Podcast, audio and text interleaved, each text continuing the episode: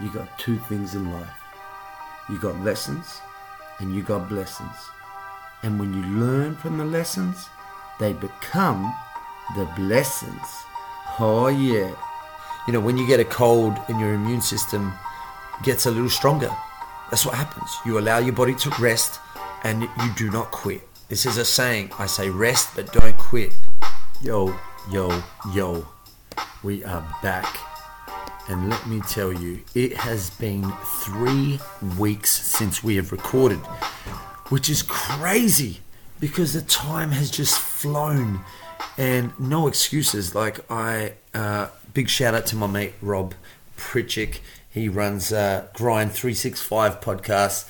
If you're listening to this, jump onto that and listen to that. He goes deep into the science and he's recording a daily podcast, how to quit alcohol and change your life. And speaking with him recently, he does not stop. It doesn't stop. He continues. The discipline is real. He just continues to push himself.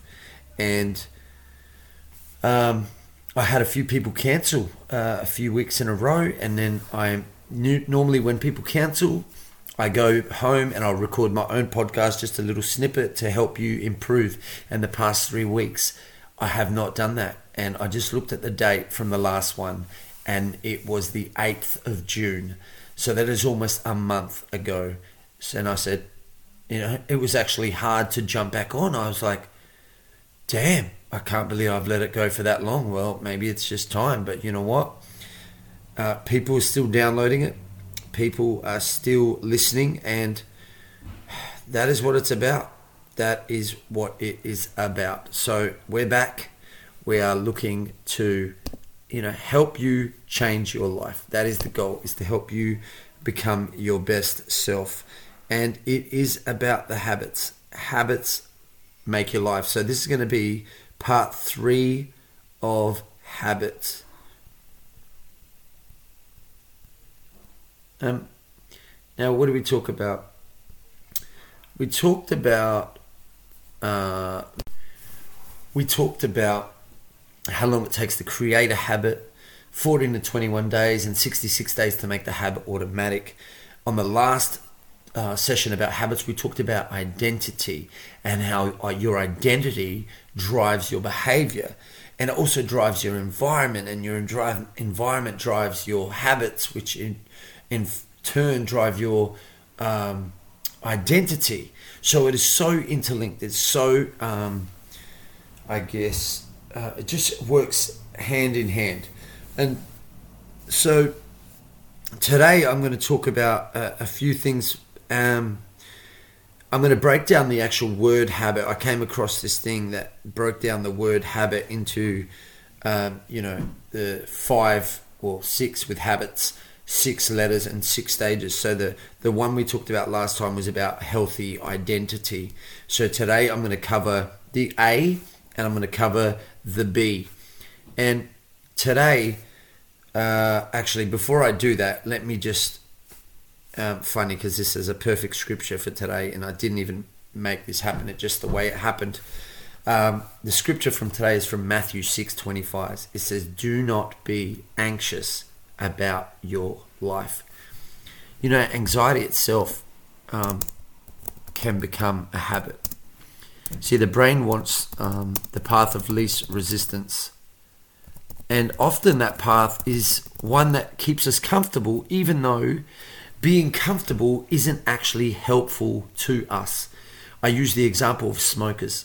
Smokers can quit and it's hard, but they know it's better for them. But what they do is they fall back into smoking, a habit they know is going to kill them or be detrimental to their health. Yet they continue to do it. Why? Because it's easy and it keeps them comfortable. This is the problem with habits. Anxiety, although it can be mental illness, begins as a mental health issue and it can manifest its way for a number of different reasons, but it's usually about the future. And the A of habits today is about asking for help. It is about asking for help because it's vital. It is vital to your life to ask for help.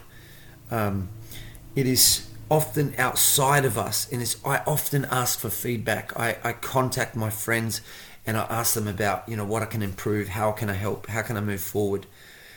The worst thing we can do with bad habits is isolate ourselves when we're struggling, because it just builds up more and more pain.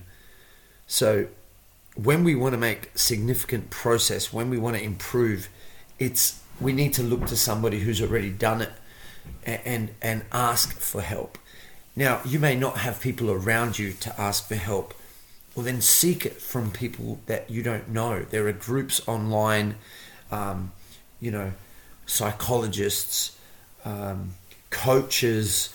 It doesn't have to be somebody you know.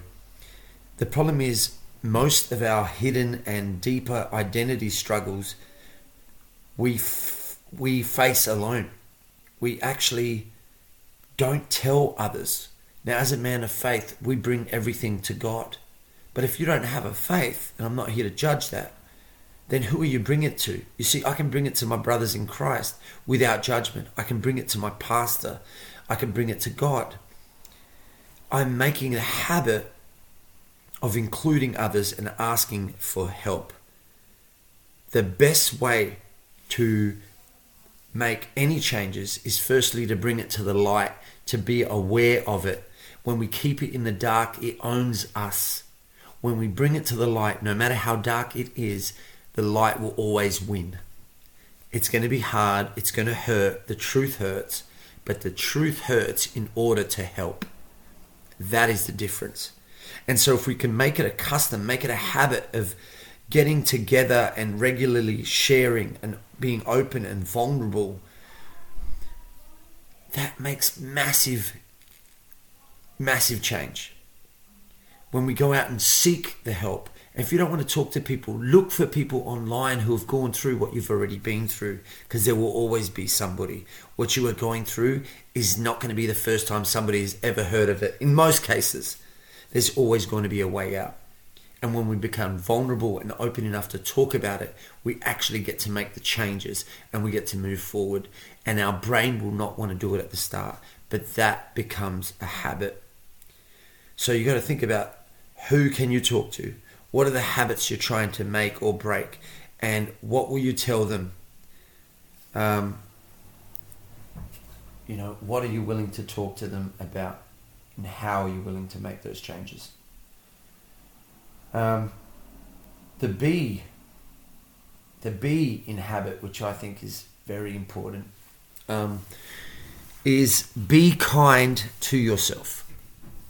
Now, when we're trying to make changes, it is hard. Like if I'm trying to wake up at 4:45 at the moment, the days that I don't wake up at 4:45, I'm upset. Like I get frustrated, and that's okay, because pain brings change, but I don't want to stay in that frustration.